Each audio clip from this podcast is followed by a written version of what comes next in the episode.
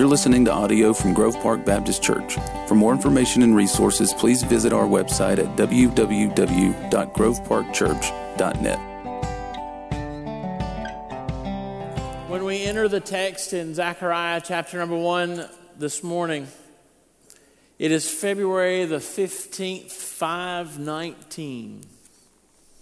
And in the course of one night, God sends a series of nine visions to Zechariah that speak to those who are hard at work and have been for several months on rebuilding the temple. Now, we have no written explanation of why these nine visions were sent at this time and place.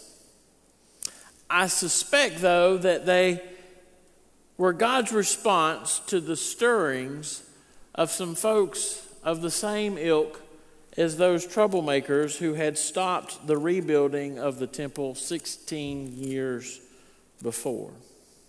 For a moment, just notice Ezra chapter number, excuse me, chapter number 5, verse 1.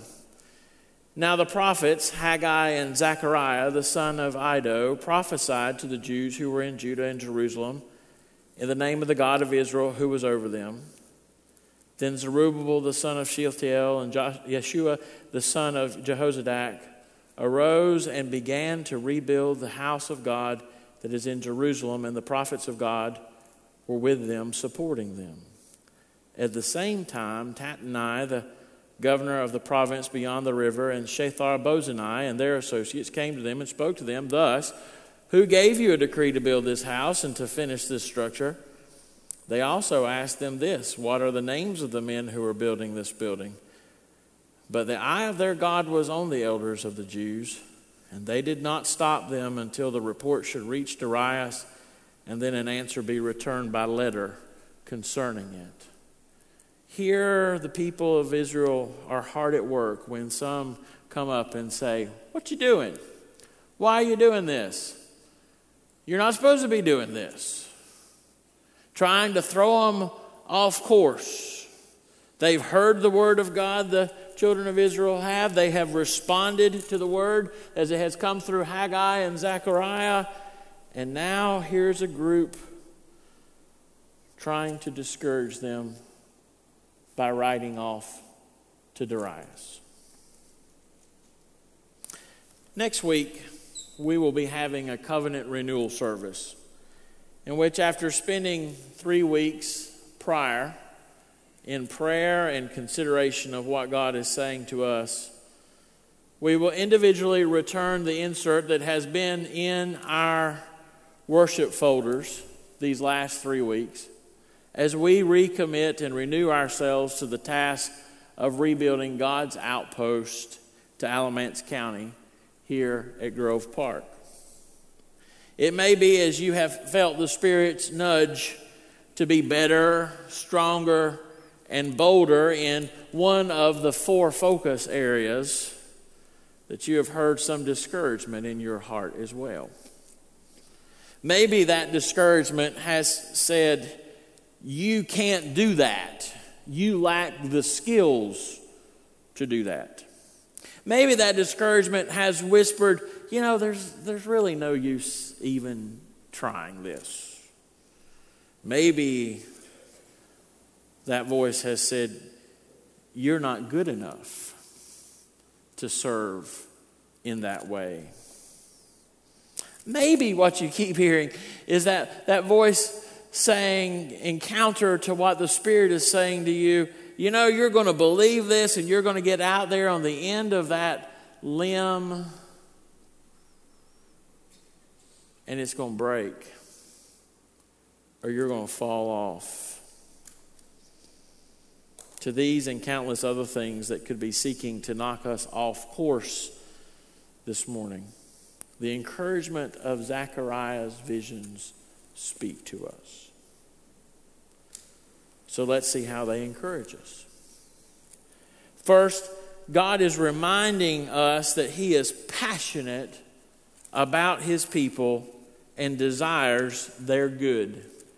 Notice Zechariah 1 13 through 17. And the Lord answered gracious and comforting words to the angel who talked with me. So the angel who talked with me said to me, Cry out, thus says the Lord of hosts, I am exceedingly jealous for Jerusalem and for Zion, and I am exceedingly angry with the nations that are at ease. For while I was angry but a little, they furthered the disaster. Therefore, thus says the Lord, I have returned to Jerusalem with mercy. My house shall be built in it, declares the Lord of hosts, and the measuring line shall be stretched out over Jerusalem. Cry out again, thus says the Lord of hosts, My city shall again overflow with prosperity, and the Lord will again comfort Zion and again choose Jerusalem. Did you notice that? That God is exceedingly jealous about his people? that he's so passionate that he is exceedingly angry. That all these other nations that are gathered around don't seem to be caring at all that Israel is struggling. They don't seem to care at all that, that the temple of God is, is a heap, that there's no walls around Jerusalem, that they are weak and, and powerless. There seems to be no one caring, but God does. Indeed, if you were to go down to verse number 8 of chapter 2, you would find, For thus said the Lord of hosts, after his glory sent me to the nations who plundered you, for he who touches you touches the apple of his eye. Whoa. God said he's so passionate that the children of Israel, his people, are the apple of his eye. Remember back over in Ezra earlier, he is, the scripture says that the eye of the Lord was upon them as they continued to work. Beloved, God is passionate for his people. He is passionate about everything that they do, and He comes to them because of His passion. And He desires His people to prosper. Look at Zechariah chapter number 2 verse 3 and 4. And behold, the angel who talked with me came forward, and another angel came forward to meet him and said to him, Run, say to that young man, Jerusalem shall be inhabited as villages without walls because of the multitude of people and livestock in it. In other words, this place is going to prosper. It's going to prosper and it's not even, it's going to be able to grow outside of its walls. It's going to be so big, so monstrous. Maybe not monstrous is a good word, but you understand what I'm saying. And it all starts back with one spot. And what is that spot? That God is passionate about his people. God has not forgotten. The extent of his passion, beloved, if we still question it, is proven in the fact that he sent his son to do that which you and I cannot do, to free us from evermore from the power of sin in our lives. You know what? In knowing the passion of God, it's my firm belief this morning that God has not forgotten about Grove Park. We may think He has, but He hasn't forgotten about us. And I believe it's his fervent desire to manifest himself in our lives as never before. Ultimately, though, we must ask ourselves are we as passionate about God as he is passionate about us? Now, some of us this morning may be running low on passion because all that we can ever see is the bad that we have done or are doing and think to ourselves that God could never use us, so why be passionate about Him? Some part of me believes that the pointedness of Zechariah's third vision is because the person the vision is addressed to feels the same way. Notice Zechariah chapter 3. Verse 1 Then he showed me Joshua the high priest standing before the angel of the Lord, and Satan standing at his right hand to accuse him. And the Lord said to Satan, The Lord rebuke you, O Satan. The Lord who has chosen Jerusalem rebuke you. Is not this a brand plucked from the fire? Now Joshua was standing before the angel clothed with filthy garments, and the angel said to those who were standing before him, Remove the filthy garments from him. And to him he said, Behold, I have taken your iniquity away from you, and I will clothe you with pure vestments. Satan is standing ready to accuse Joshua, who is trying to lead the children of Israel into rebuilding the temple of all sorts of things that Joshua has clearly done. You say, How do we know Joshua's clearly done it? Well, he's standing there in filthy garments. Certainly, that seems to prove that he is guilty. But isn't it interesting this morning that just as Satan is about to accuse, God sends and takes away those filthy garments and dresses him in pure vestments? Beloved, let us not forget this morning that it is Satan's job to undermine our vitality and our commitment using the things that you and I have done previously to throw us off track. Yet when we come to faith in Jesus Christ, all that is passed away. Our filthy rags, as Joshua's, are gone, and we are clothed in the imputed righteousness of Jesus Christ. When God looks at us, He doesn't see what you and I have done wrong. He sees His Son and the gift of salvation surrounding us. In fact, if you were to read further down into verse 8 of chapter number 3, Zechariah will speak of this imputed, imputed righteousness when he foretells that God will send the branch who will take away all iniquity in a single day. And we know that single day to be at Calvary.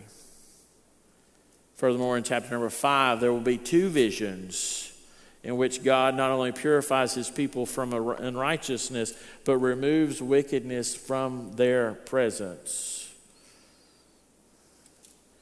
Some of you today may be saying you're simply not good enough and you are disqualified based off of what God, what you have already done in your life. And your task today, and my task, is always to remember that through the cross, God has secured, continues to secure, and will forever secure our victory over sin. He is our sure defender in whom we can put our trust for through the righteousness of Christ, we can always be good enough. Always be good enough to the task He's calling us to. Beloved, I want you to think about it in these terms. Remember that one of the names of Jesus is the Lion of the tribe of Judah.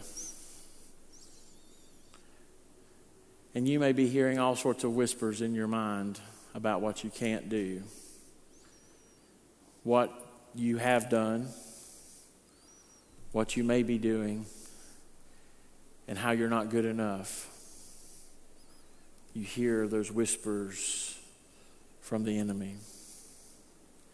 So I want you to remember the lion of the tribe of Judah. And I want you to remember that the roar of the lion over your life, that you are his drowns out anything that could be whispered otherwise in your ear unless you fail to listen to the roar of the lion. Now, I realize this morning that some of us are here and we're very passionate about God. We exult in the gift of salvation that He has given to us. And yet, the simple fact of the matter is that we are tired. We have been faithful soldiers in God's army. We have taken the difficult assignments when no one else has. We have kept watch and prayed in the darkest hours before dawn, and now we understand what God is calling us to, and it's going to take a lot to accomplish, and we just simply don't think we have it in us. Maybe this morning we are thinking something else. Maybe we're thinking, I've done my part, now someone else can do it. And so it is helpful for us to remember something that I believe God is gently reminding the children of Israel here in the text this morning. In Zechariah chapter number 4, verse 6, he says, Then he said to me, This is the word of the Lord to Zerubbabel, not by might nor by power, but by my spirit, says the Lord of hosts.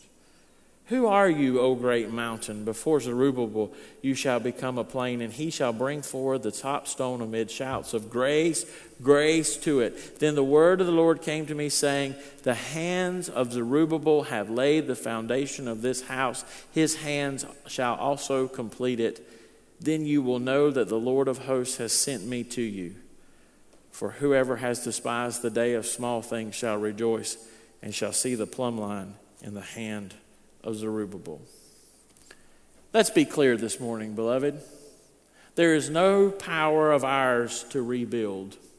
There is no might of ours to rebuild. There is nothing that you and I can do for God that will be any way sort of amazing or awe inspiring in our own power.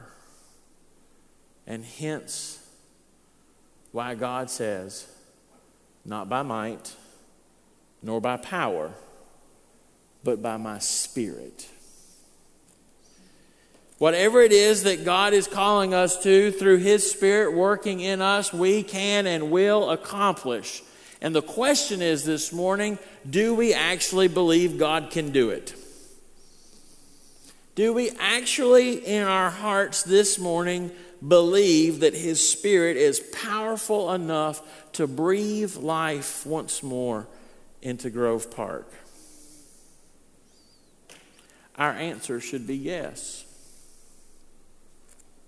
The same spirit that breathed life into Adam, the same spirit that quickened the valley of dry bones in Ezekiel, the same spirit that penetrated into a bar tomb that first Easter morning and restored life to the Lord of glory, the same spirit that called each of us to salvation and freed us from sin, is the same spirit that right now God stands ready to send to blow through Grove Park to accomplish what God is calling us to. The same vitality the same quickening. Maybe, though, I'm wrong in how I say that. Maybe I should say the same spirit that is already blowing through Grove Park. For it's important for us to note this morning that throughout these nine visions of Zechariah and through the previous prophecies of Haggai that we've already looked at, God speaks as if the temple is already completed, that the work to rebuild is already done. Notice in verse number 9 of chapter 4 again, the hands of Zerubbabel have laid the foundation of this house. His hands shall also complete it. In other words, it's done. It's done. In, in, in verse 2, in chapter 2, verse 13, he says, Be silent, all flesh, before the Lord, for he has roused himself from his holy dwelling. In other words, God is at work. Indeed, if you were to go over the, the eighth and ninth visions in chapter number 6, God declares that his work is done to the point of his sovereignty ruling over all the world. As I talk with various folks here at Grove Park, they tell me they are feeling the fresh wind of the Spirit blow. The question becomes, though, for us today is will we let it continue? Will we rise up in the power of the Spirit and say without hesitation, I believe God? I believe God. I believe him when he says he's passionate about me. I believe him when he says that he desires what is best for me, that I am truly forgiven and set free from the bonds of sin. I believe God when he says he will never leave me nor forsake me, that he will not leave me dangling out on the end of a limb or cut it off. No, I believe what God says that He will empower me through His Spirit to be better, to be stronger, and to be bolder. I believe it to the point that I will do what He is calling me to do. Beloved, Zechariah 6:15 tells us that we when we believe him and obey what he is calling us to, he will accomplish in us all these things. It's just really dependent upon whether or not we'll believe him. Zechariah 4 9 again reminds us that what God wants to do in us is so great that it will confound the world to show his might. Do you believe that today? Do you?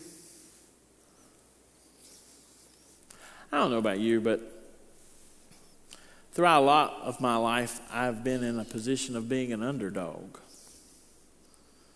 I went to the smallest high school in our county, the county, the end of the county that everybody thought was a bunch of rednecks and hayseeds, only because we had the greatest FFA chapter in North Carolina. They didn't think we knew much. They certainly didn't think we were very smart. And so it was with great pride that those of us at Richlands did what we did. Going off in my life, in fact, off to Chapel Hill. We've sent people to Harvard, we've sent people everywhere. And in the, in the center of it all is, is this thought that we're just going to confound the world and show them everybody what we can do. Beloved, I'm past the point of my life trying to prove to others what's in me. I am not past the point of my life, though, where I want to do great and unimaginable things to prove just how great God is and to prove just how much He can work within me that he can confound me and that he can confound others because in doing that, I understand something. I understand that somehow, somewhere along the way, somebody might be able to say, if God did it in him, he can do it in me. And so we realize that the task that God is calling us to is not simply about Grove Park. It's about showing the countless other churches across our nation that God has not forgotten them and that God still has work for them to do. And God still wants them to be vibrant and vivacious. And He wants to pour into them things that they have not even room to hold. Do you know how bad it is right now in America? It's so bad in America that, that theologians and, and scholars refer to this time in our nation's history as post Christian America. In other words, the church is a dead subject to the country at large. I personally just want to say to all the historians, you're wrong. We just took a breather. I want to say to all of Alamance County, you may think Grove Park's been written off, but no, we just took a breather. We're ready to go now. We're going to go in the power of God. We're going to show you all how great He is. And the question is simply do we believe He'll do what He says He'll do? You and I have decisions to make. We have decisions to make about whether or not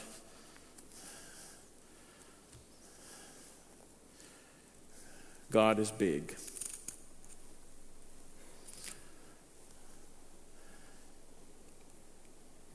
I tell people all the time that Eliza is uh, the one who made the better grades in seminary. That's true.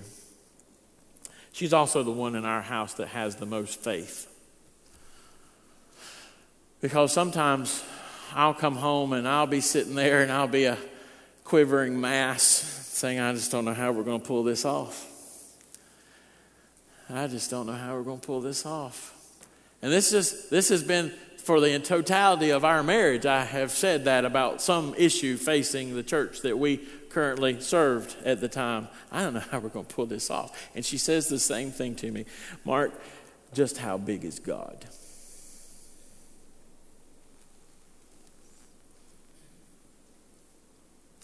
Grove Park. Just how big is God? How big is He in your life? Is he big enough that when you sit down this week to fill out that sheet of paper in your, in your bulletin right now, you're going to believe him for big things? You're going to believe him for a witness unlike anything since Billy Graham walked the face of the earth? And you say, I'm just me. Well, guess what? I'm just me too. But God is bigger than me. And if I get out of the way and let him work in me, he'll make the things I write on my paper look small and insignificant. How big is God? Let's pray.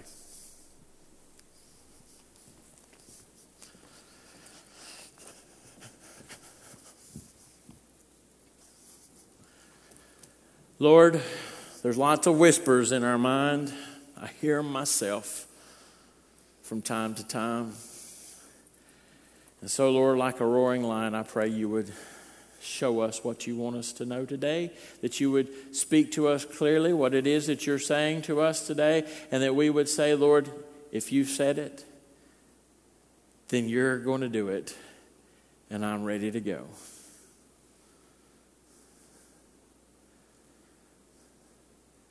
And Lord, some of us, though, may have been beaten down to the point where we just can't see how big you are.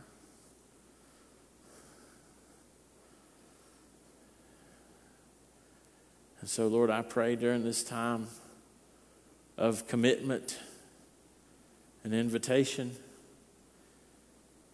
that you would just draw back the curtains of our mind and show us just how big you are. And that we would run, run to accomplish what it is that you're calling us to. Speak to us, we pray. In Jesus' name, amen.